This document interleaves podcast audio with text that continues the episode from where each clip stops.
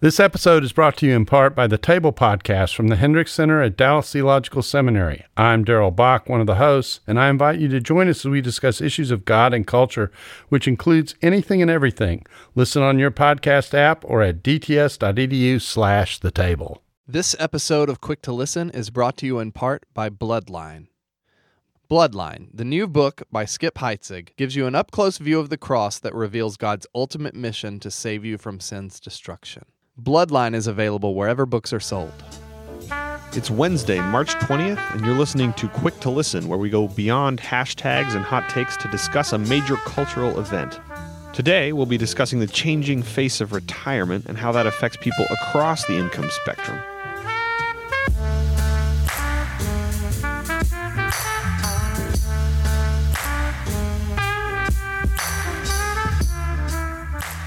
Hello, I'm Caleb Lindgren, Associate Theology Editor at Christianity Today, sitting in for Morgan Lee. I'm also joined by Mark Galli, our Editor in Chief. Hello, Mark. Hello. How you doing this morning?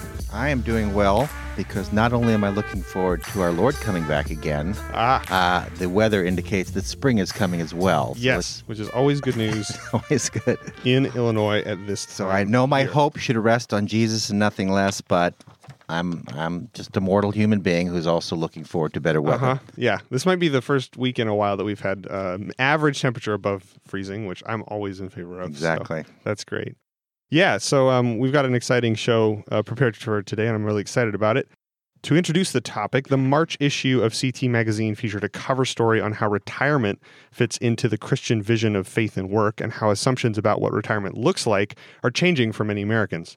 Our cover story included the increasingly diverse ways that Christians are leveraging their post career years for the good of their families, churches, and communities. We received a lot of great feedback from appreciative readers for covering the topic. It seems to really matter to them, and they really appreciated that. But we also got a fair number of responses that were concerned that the way that we were handling retirement was too narrow. Um, I'll just read from one of our pieces of feedback from a reader named Aladino, who had this to say. As a man nearing 60 and a career truck driver, I find this story unrelatable. Almost all of your examples, except for the music teacher, are CFOs, partners, managing directors, doctors, etc. And another reader named Rodney summed it up this way Your article, Saving Retirement, in the March issue was a great summary of the situation facing retirees today. However, most of the examples of retirees doing something purposeful after retirement were people who had held leading positions in their field of work with presumably large salaries. The article definitely needed to portray some ordinary workers and what they have gone on to do. We think this is exactly right, and we thought that Quick to Listen would be a great place to expand that retirement discussion to include those for whom retirement looks quite different and those for whom maybe even retirement isn't an option.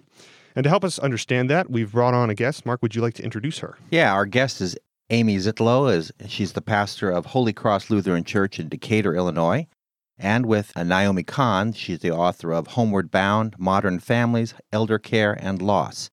Amy has over a decade of experience in hospice care, including serving as a chaplain and also a stint as the COO of the Hospice of Baton Rouge.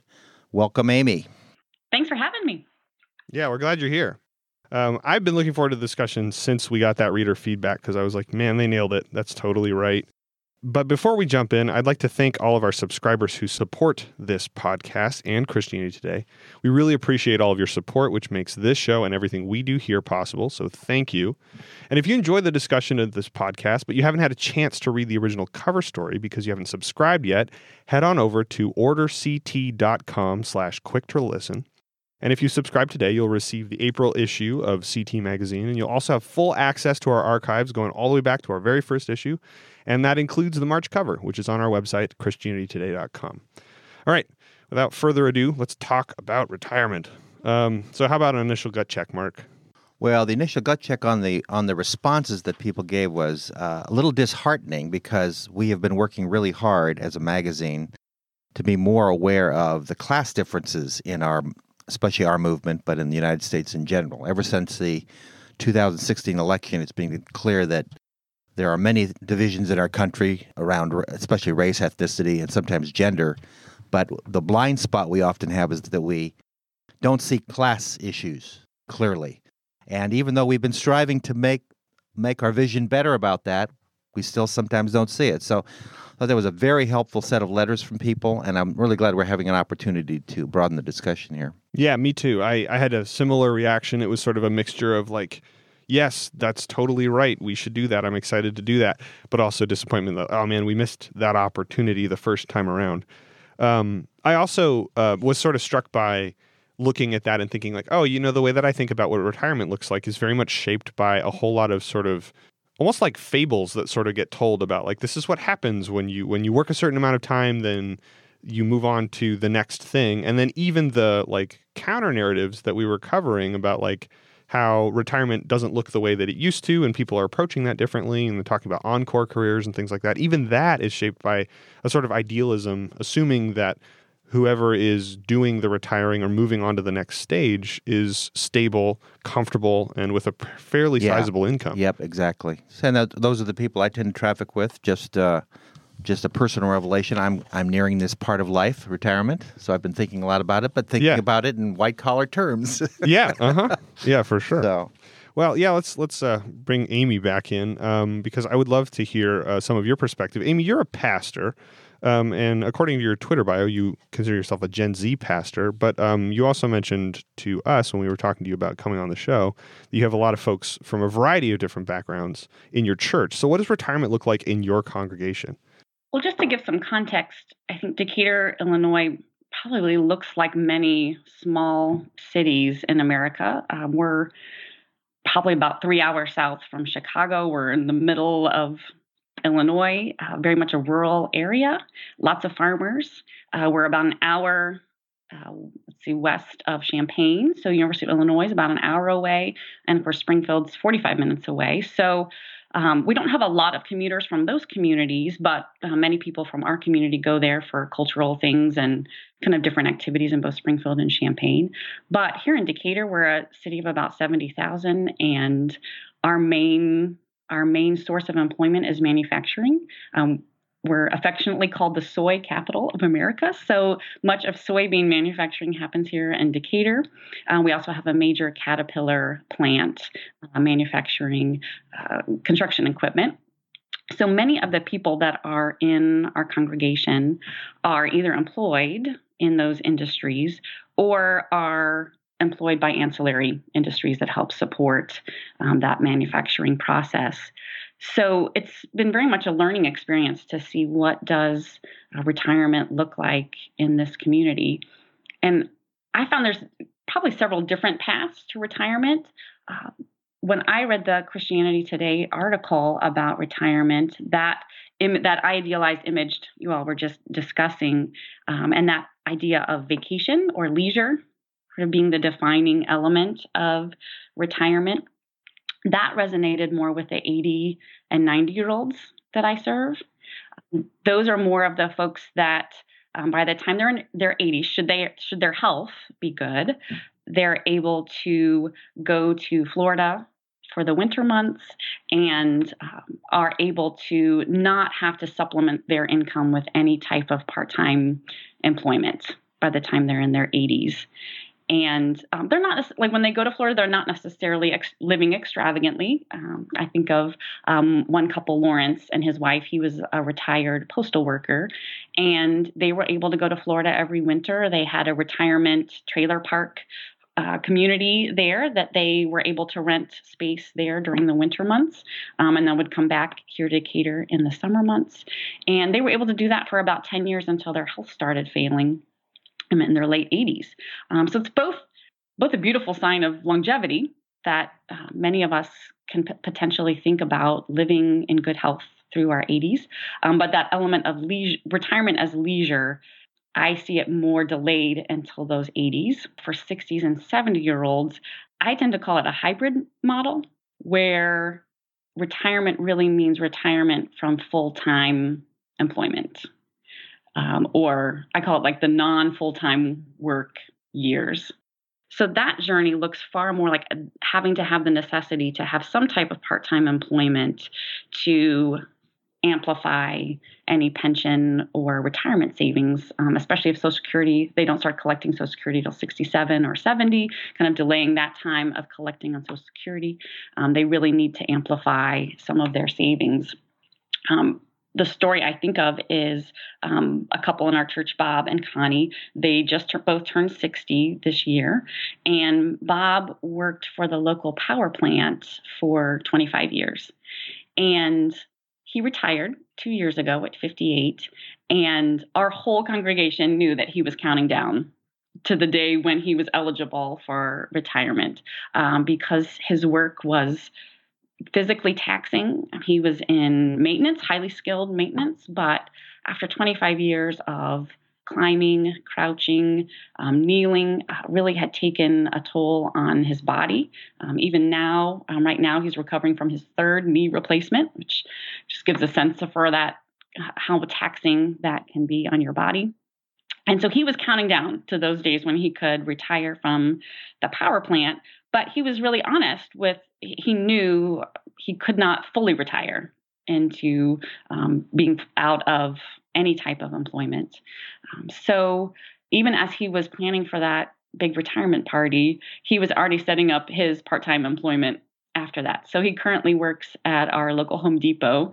He gets there at 5 a.m. and stays there till 10. He loves it because it's quiet. That's when all of the shipments come in. And so uh, he gets on a skid steer and unloads all of the inventory and thing for that day.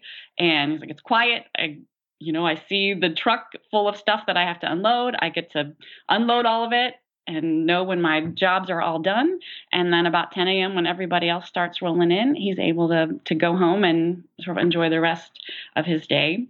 That income helps amplify um, his time in retirement. Well, I was just going to say the postal. I wonder if the one of the situations with the postal worker as well was uh, better government benefits upon retirement than a lot of uh, what we call blue collar workers. The, the, reason I ask is my dad, uh, when he retired, he was a he was a part of a the uh, grocery clerks grocery clerks union, and they took very good care of him in his retirement years, so he didn't have to supplement his income and he was able to actually retire early. Of course, he was kind of a frugal guy, so that was part of the deal. And it got me to thinking and thinking about him and other people. Uh, with the decline of uh, unions in the last few decades, uh, that's making it harder for a lot of people uh, as well in terms of retirement. So I don't know if that applies to the postal worker. Right. Well, and Lawrence is now 92. I know for him, although the retirement benefits were good, there was also the fear of how long are these going to need to last, and also how to um, pay for medical treatments and that type of thing. So I know for him in his 70s, um, he um, had employment as a janitor in one of the local schools, which was something that he could do on a part time basis, um, but could amplify their income during that time and so then when they were finally able to say okay we're really you know this will be a time of our life when we can go to florida for the winter months that really wasn't until their early 80s I when see. he really okay. felt like you know, i can't some of this physical work is getting a little bit more or taking more of a toll on my body than i really want it to yeah, that actually relates to one of the questions I was curious about, which is um, for the middle class and working class folks in your community, do their concerns facing retirement echo some of the ones that were talked about in the article with the more white collar folks. Are they concerned about the same things, or is there different things that they're that they're thinking about as they're thinking ahead?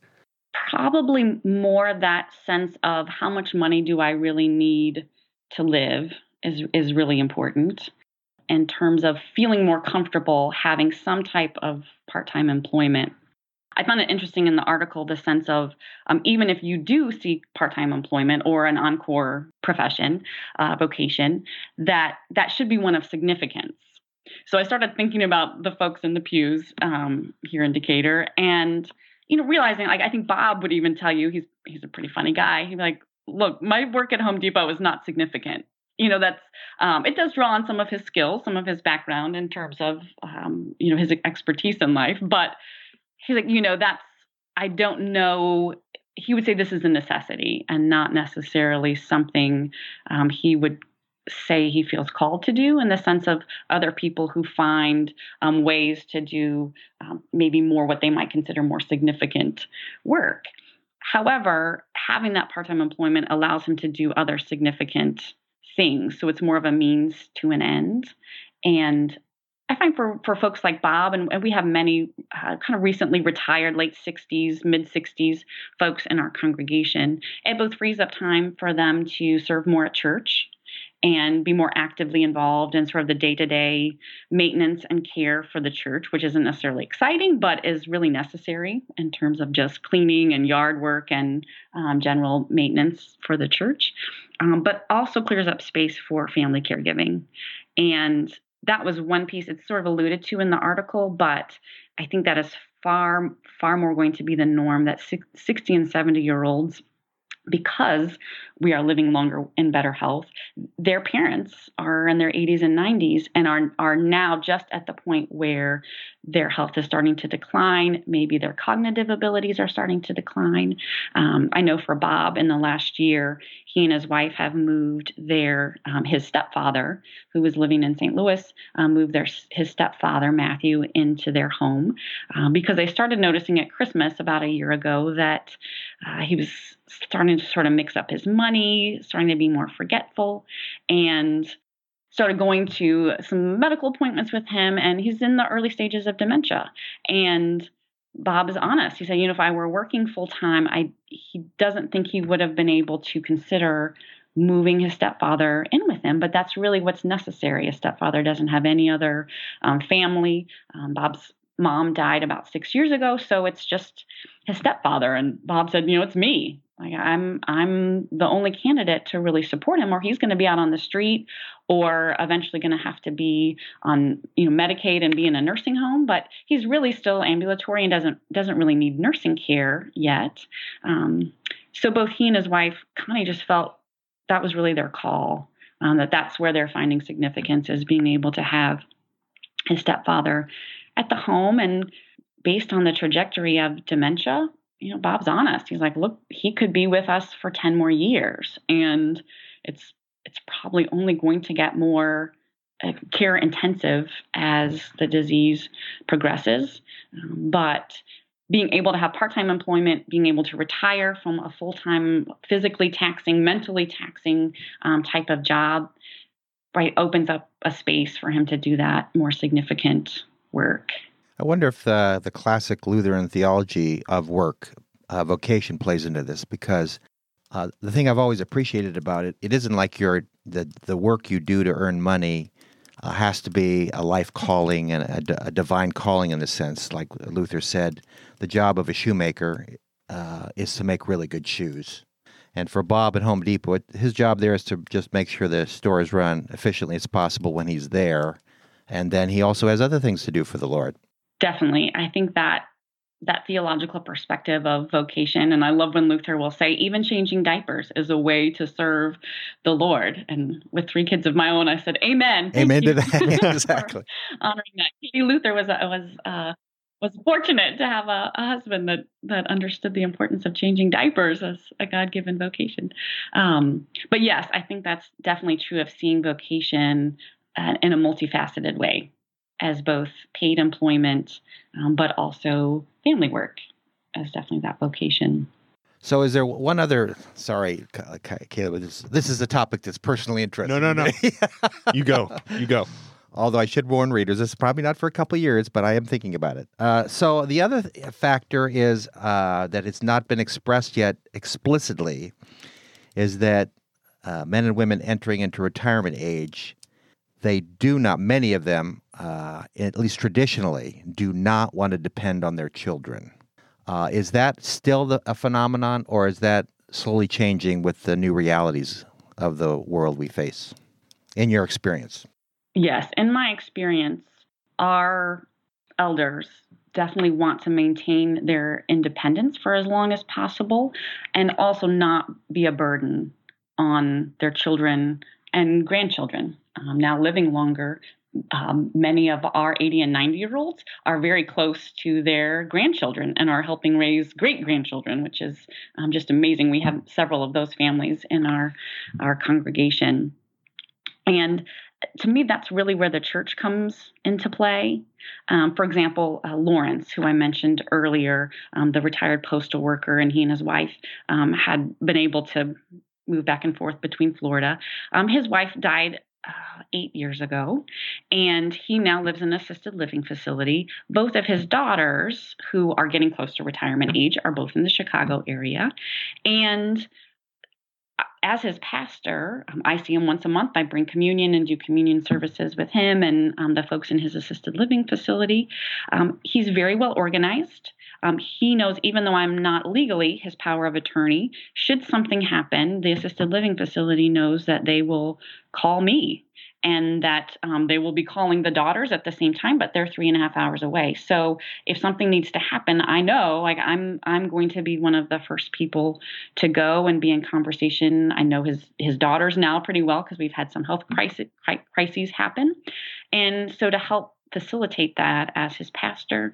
And I can only foresee that growing. Um, we're going through a visioning process with our congregation right now and um, wanting to remind people part of our, our outreach and pastoral care responsibilities as a congregation.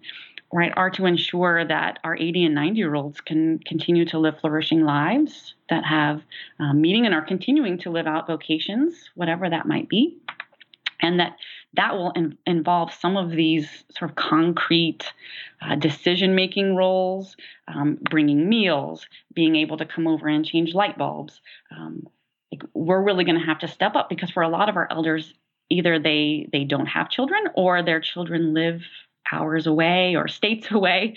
Um, so we're really the first line of defense in terms of their family. Um, the other piece I think for the church too that we haven't talked about is is those folks that are unable to retire. And because of their either their work history, perhaps they've been out of um, paid employment because they've been caregivers, either for young children, caregivers for older adults, um, or simply have had jobs that just have not produced enough retirement income in order to to reach the type of idealized retirement we've been talking about. And that's where that a greater dependence and awareness of the social safety net comes into play. And this was especially true in Baton Rouge, and a lot of the work we did with hospice families is helping families understand um, all of the different resources they could access through um, society in- institutions in terms of uh, Medicaid for healthcare, Medicaid room and board should they need um, nursing assistance, um, being able to access the Social Security disability benefit. And I know as a pastor that when I was going through seminary, that was not something that I ever learned or thought that I might need to know as a pastor. Um, but I'm finding as um, as we're becoming an aging society, that is going to be an element that the church can can really be a resource for to better understand what are the senior services in our area? Are there, like, what are the senior activities and senior day centers that are available? Um, what are, especially with mobility and transportation, I find that's one role that our younger generation can play for our older generation in terms of driving them to church. Um, if they know that they have a doctor's appointment, um, being able to take off a morning from work to be able to drive Mabel to her doctor's appointment and get her home, um, and that even just simple simple things like a ride once a month can be the deciding factor between an 82 year old remaining independent in her home or having to move into a nursing home. And so raising that awareness in our congregations of um, sort of understanding what the wishes are of our older generation and then what roles we can actively play in some concrete ways to make that happen. Yeah, I'm really glad that you talked about that because one of the things that I was interested to talk to you about was what are the responsibilities of churches in supporting uh, people um, in the sort of autumn years um, and beyond. And I think you answered that really well. I also wanted to talk about sort of the other side of the coin of that, um, we did an article a while ago on folks with uh, disabilities, and the thing that I appreciated the most about it was that it was looking at the ways that those people serve and benefit the church, and the ways that they bring something unique and valuable that the church needs in a way that oftentimes the church tends to approach folks with disabilities from a lens of like, what help do you need? How do we serve you? And it was instead, how do they serve us as members of the church? And that was a really great perspective. And I wondered if we could sort of do that same move with um, the folks um, at retirement age, whether they're able to retire or not. And what are the benefits that you see that folks at that stage bring to the church that we as a church community need? definitely time, time and experience, um, both wisdom. You know that comes out in the article a good deal. I think you know scripturally we see um, elders are both sources of wisdom, um, but I love that in scripture we see elders are called to pay, play prophetic roles.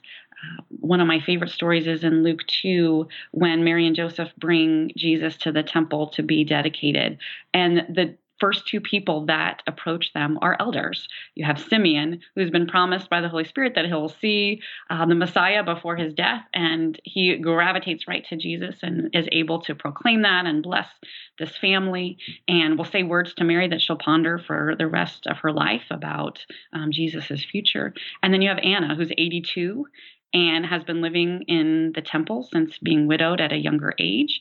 And she she also recognizes the Messiah and Jesus and begins preaching. And I love that our first preacher in Luke's gospel happens to be an 82 year old woman in the temple. There you go. Um, yeah. but I think that to that um, piece, even then, the temple was intended to be a place of safety and security for the most vulnerable. Um, that even as a widow in a younger age, that put her very much in a vulnerable class. And so the temple became a place for her to thrive and flourish and that it was important for the community to invest in making all of the like all of the elements of the temple accessible to all people and that that was just expected of them. We are more connected now than ever before but most of us still struggle with feelings of loneliness and isolation charlotte donlon believes loneliness loses some of its power when we talk about it this episode of Quick to Listen is brought to you in part by her new podcast, Hope for the Lonely. Every week, she explores how loneliness intersects with the Christian faith and how we might hold on to hope in the face of isolation. So, what is it within the Christian culture that causes to still suffer from this? Being a Christian isn't necessarily like putting on this loneliness bulletproof vest. We're still human beings and we aren't ever going to be fully known by someone else in Christian communities, people aren't real eager to admit it's something they struggle with. And I hope that people listen to this podcast, they'll be more willing to open up and listen. I hope they will think more about what God says about loneliness and how He is near to the brokenhearted. I hope they do find comfort. You can find Hope for the Lonely on iTunes and learn more at charlottedonlon.com. What I loved most of all about Israel and why I became a Zionist was because Zionism was a rejection of victimhood. A few weeks ago on CT's The Bulletin, we launched Promised Land, a new podcast about Israel and Palestine in a post-October 7th world. 6.30 a.m. We're, we're in, in, in our synagogue praying and sirens go off and they're, and they're going on.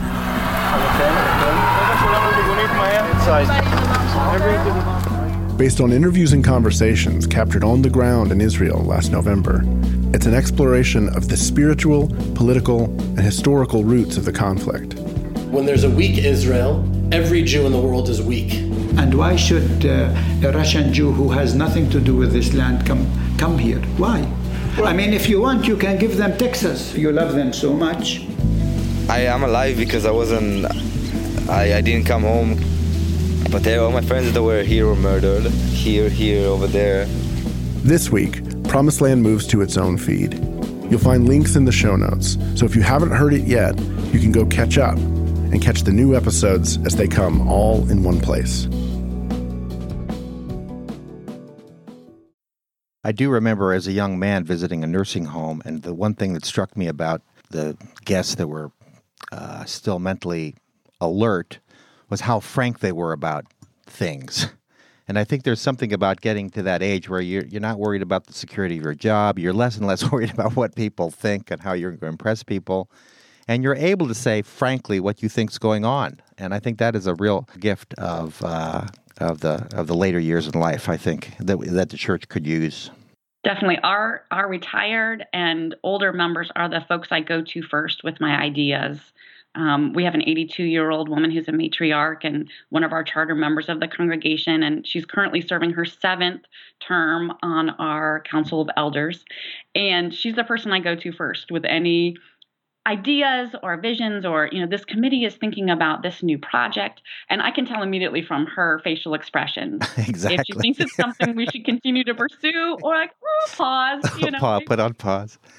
maybe we need to rethink that. Um, but yes definitely i know as a pastor those are the folks i go to for their honest feedback and they're also very encouraging. I mean they love the church and want to um, they see the power of the intergenerational nature of church. I'm often struck that the church is often the one place that you have infants and toddlers and teenagers and 80 year olds and 70 year olds all in one place and who are united by the gospel and not by any common interests or come you know it's not a club um, but we're we're all there and that we all equally believe that you know the infant holds as much value in god's kingdom as the 97 year old and that god's working and speaking um, the holy spirit's working in all of their lives. I think theologically i often come back to uh, the ten commandments.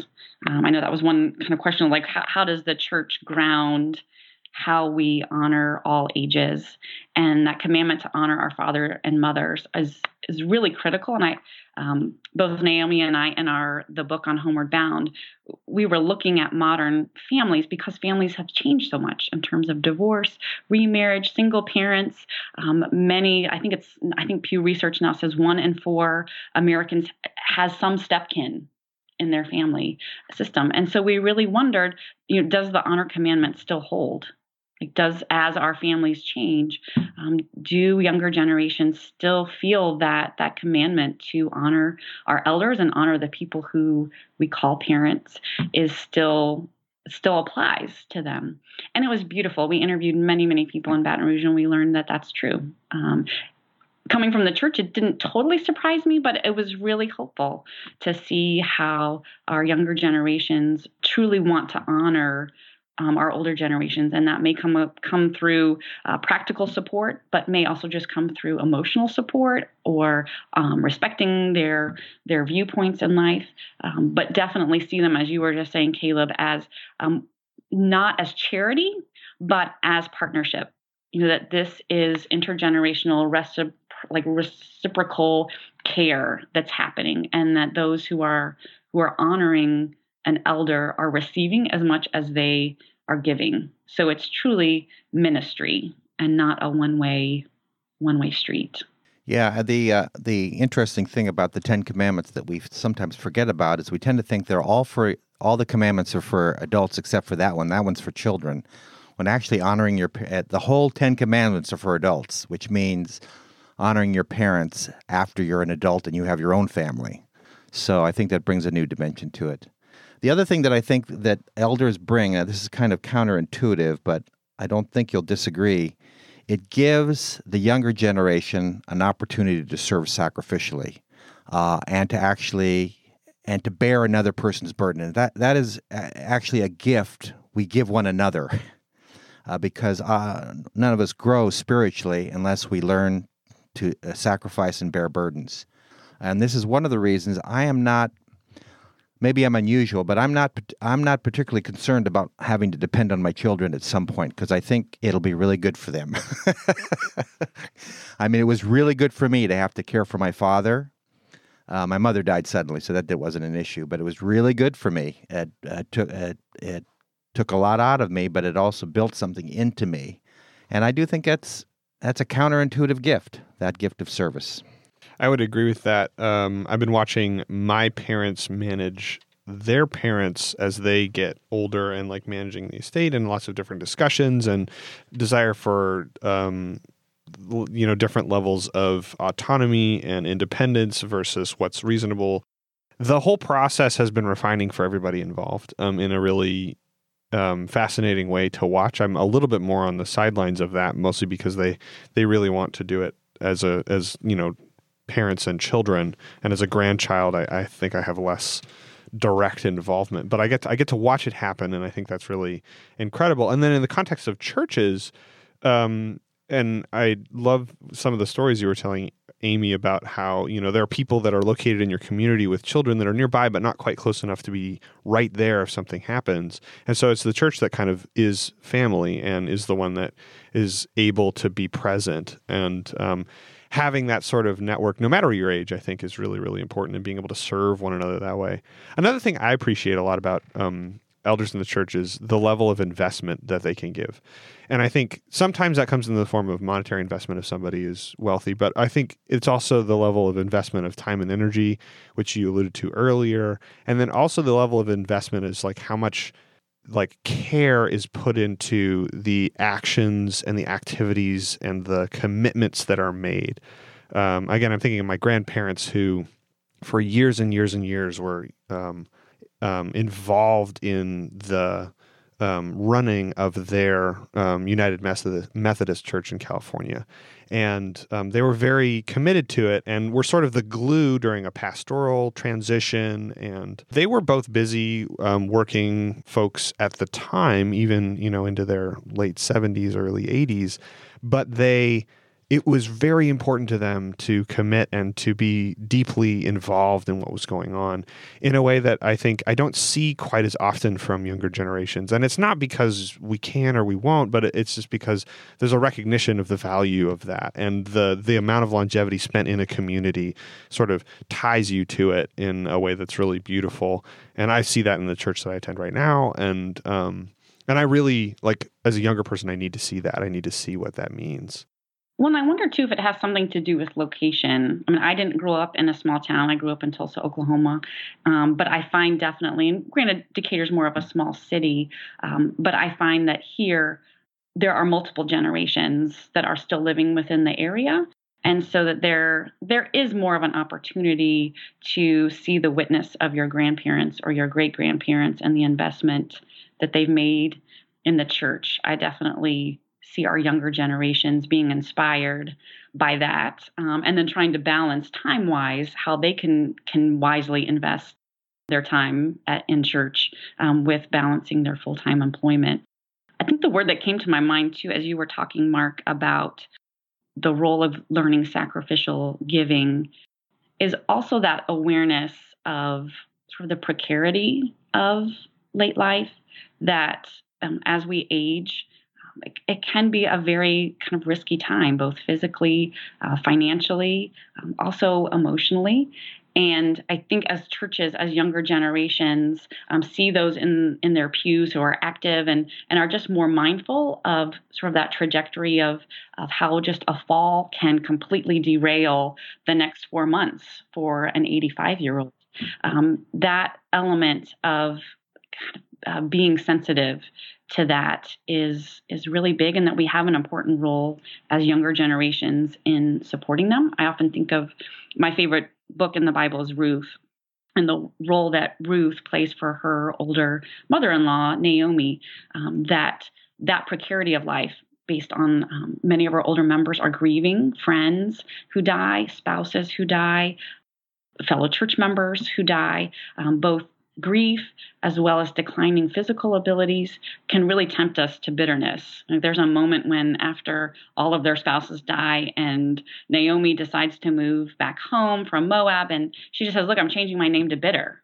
Like you can just call me bitter from now on. Um, and thankfully, Ruth um, sees in her her mother-in-law that that's not that doesn't have to be the way. And the only way to push against that bitterness is from her investment and her mother-in-law and that covenant to say i'm not going to leave you. I'm going to go with you and um, we're going to we're going to figure this out together.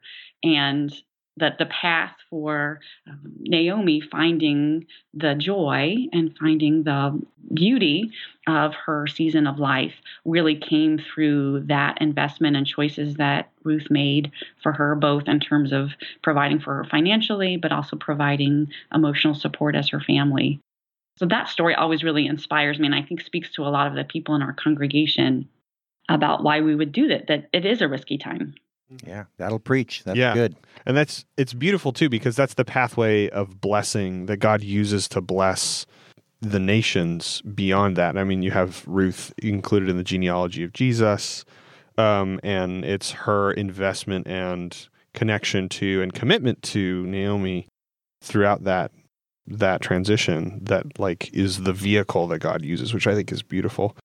There's something you just mentioned also about the the precariousness of that age, and for me, when I was in college, I spent a summer um, working on my grandfather's orange orchard, and we spent a lot of time together.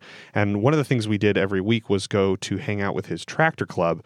And one of the things that struck me as a like I was probably 19 or 20 at the time, and you know hanging out with a bunch of octogenarians who love old tractors, that that just the amount of time spent discussing death and like difficult health scenarios, which as a young person like was completely foreign to me. And I needed to hear that. I needed to see that like life involves a lot of death and involves a lot of sickness and involves a lot of suffering in a lot of different discrete ways. And that that doesn't necessarily make it morbid or depressing, but being made to think about those things and to walk with those guys through all the difficult like we had a couple members of the club pass away during that summer.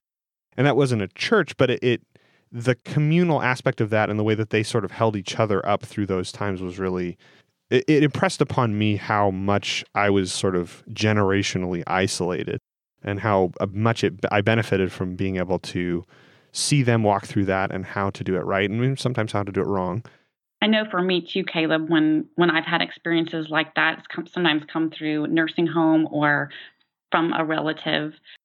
Also, that awareness of we have an idol sometimes of ableism and I definitely fall prey to it. Um, I definitely just looking through my Facebook feed see that we can fall prey to um, worshiping our abilities, physical abilities, mental abilities, work you know, whatever that might be, and that it really throws us when um, those those may fail, right? Or we um, go through a time of difficulty, and watching elders find ways of resilience is so inspiring to remind us that um, right it is an idol right god loves us regardless of what our abilities are um, I love the story in Mark 2 um, with the friends who bring the paralyzed man to Jesus and have to dig through the roof in order to get him to Jesus. And even as a preacher, I always focus on the moment when the man gets up and walks and bring takes his mat home. Um, but then I'm always pulled back when I realize, wait, he actually came to Jesus for the forgiveness of sins, which Jesus gives him. And Jesus only heals him with the ability to walk after the Pharisees start questioning his ability to forgive sins. And that always pulls me up short to say, "Oh, Amy, there it is again." Right? Look how you you're you know you tend to focus on um, that experience of physical healing um, when the man who came to Jesus was was completely whole um, as he was. Jesus really could could heal him physically also, but he didn't necessarily he didn't come to Jesus for that. Thanks so much, Amy, for joining us today. It's been really great to talk about this with you, and I'm really appreciative of your uh, wisdom and experience on this topic. Um, yeah, and the way you uh, stitched in uh, biblical theology, I think that's uh, that's a really important aspect for us to keep in mind. Uh, yes, obviously yes. as Christians. Absolutely. So thank you. Just a quick reminder to our listeners that you can give feedback about this episode or past episodes of Quick to Listen by emailing podcasts at christianitytoday.com, or you can tweet at us at CT Podcasts. All right, now it's time for our precious moments segment of the show, the part of the show where we talk about something that brought us joy uh, during this past week. And we'll start with Mark. Mark, what is something that has been making you smile this week? Well, it was last night. I met up with a longtime friend. I don't know if you know David Haskins. Yeah, from he was it uh, church we both attend, but now attends another church. Mm-hmm.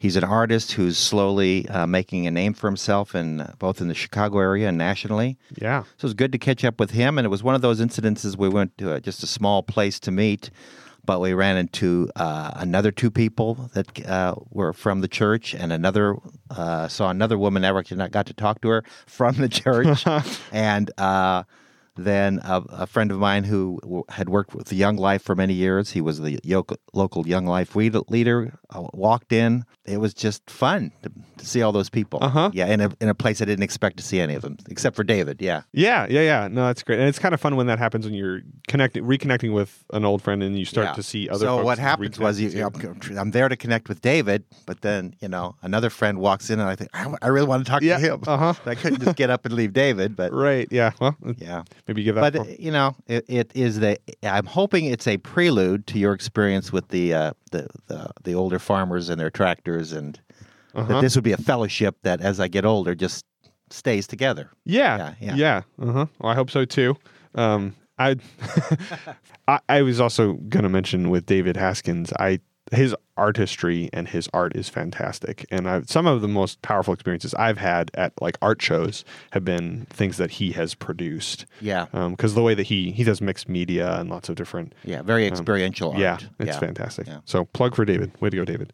Um, so Mark, where can we find you? oh i uh, published something called the Galli report which can be found at christianity today slash the Galli report i link to articles and comment on them and a lot of people find it helpful i find it very interesting to do myself so All right, Amy, how about you? What has been something that's been bringing you joy this week?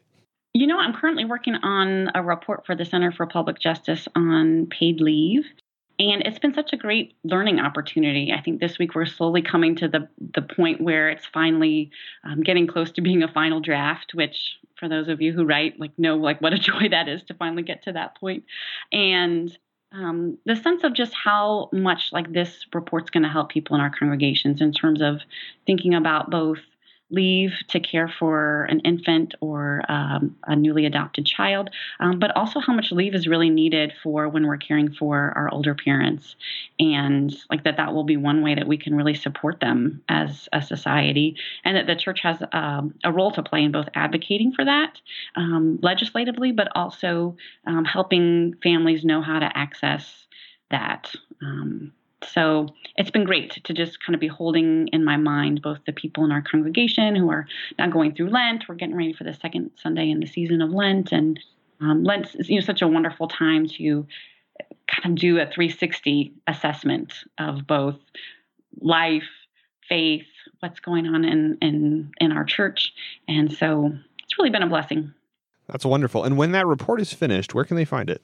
You can go to the Center for Public Justice and their Families Valued uh, Upright, and lots of great resources there. Just this week, they resource they have released a toolkit for congregations, um, so that if you'd want to write letters or advocate for um, paid family leave, um, you can you can do that. Great. And where can people find you? Right. You can um, find our book, Homeward Bound, which is based on interviews we did with folks in Baton Rouge on caring for their parents, step parents, ex, even ex step parents. That's modern day families. Um, you can find us on Amazon on Homeward Bound, um, also on Twitter at Rev Amy Z. Wonderful. Thanks. I would also put in a plug for the Center for Public Justice. I followed it for some decades now, and in this uh, in this world of extremism and utopianism and political sphere, Center for Public Justice is very well grounded in what I'd call a realistic approach to politics, but also driven by biblical values. So, any resources you draw from there will probably be helpful for you. Yeah. Um, so let's see. My precious moment for this week. Uh, so we're entering entering the season of Lent, as Amy mentioned, or I guess by the time this episode airs, we'll be about a week, two weeks in. My Lenten discipline um, has been to read large swaths of scripture as a thing that I'm doing uh, each day. And uh, normally I read scripture in smaller chunks and I kind of ruminate on it. Um, and reading, having to read a large portion, like an entire book in a day, it, it is just adjusted the way that I'm thinking about the Bible. Um, and I'm worried a little less about the details and I'm looking more at the big story. Um, and I'm also noticing things that I haven't noticed before. Um, and uh, one of the things that I love about the Bible, and it's sort of trite to say it, but it's true, is that like that you come back to it and there's always something, something fresh and something new, and God continues to reveal Himself through His Word. And I have been finding that very true, um, even as it has been a discipline, because sometimes there's a lot that um, I have sort of decided that I'm going to try and get through in a given day. Um, but it's been a really wonderful um, exercise, and I've been enjoying it, like genuinely enjoying spending a lot of time in the Word. Um, if you would like to follow me, um, you can follow me on Twitter at C Adams Lindgren. That's C A D A M S L I N D G R E N. I don't tweet often, but you're welcome to follow me if you'd like to. Um, also, absolutely um, head on over to ChristianityToday.com, um, subscribe, read our articles. I work on theology content, so things that are related to the Bible, theology, and thinking about big thoughts about God is sort of my beat. Um, so if you read anything that you like, let us know. Um, and thank you to uh, Amy Ziettlow for coming on this podcast and being a great guest. Thank you to everyone for listening to another episode of Quick Listen. This podcast is made possible by all of you, our listeners and subscribers, and thank you so much for your support. Morgan Lee will be back in the host seat next week. Um, you can find Quick to Listen on Apple Podcasts, where you can also rate this podcast. If you like what we do, please give us a good rating so others can find us. And thanks to everyone that already has rated the podcast. We love you guys. Quick to Listen is produced by Richard Clark, Cray Allred, and Morgan Lee. I'm Caleb Lindgren, and thanks a bunch for listening, everybody. Have a great week.